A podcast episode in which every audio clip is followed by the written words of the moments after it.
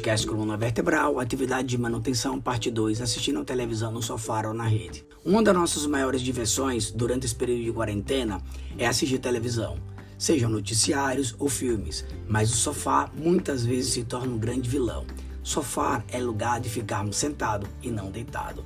Deitar no sofá, local com densidade diferente do nosso colchão, nos traz desconforto ao longo do tempo.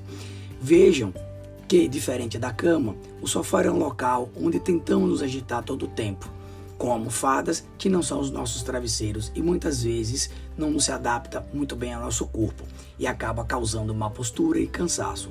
Por vezes, nos damos conta que estamos tão cansados que necessitamos esticar as pernas para promover maior conforto do corpo. Só que ao levantarmos, muitos sentem dor na região lombar.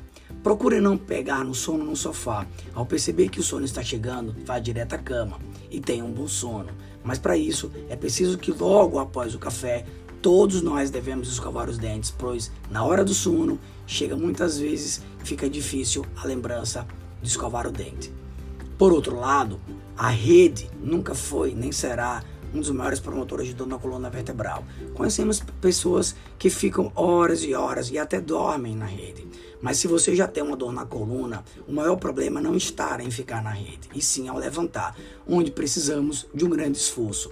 É exatamente aí onde o indivíduo acaba promovendo lesões ou magoando a própria coluna. Fica a dica: se tem um problema de coluna, procure sempre levantar com o abdômen contraído. Vocês podem observar todas essas dicas no livro Desvendando os Segredos da Coluna Vertebral, lá no capítulo 7. E tenham um feliz dia.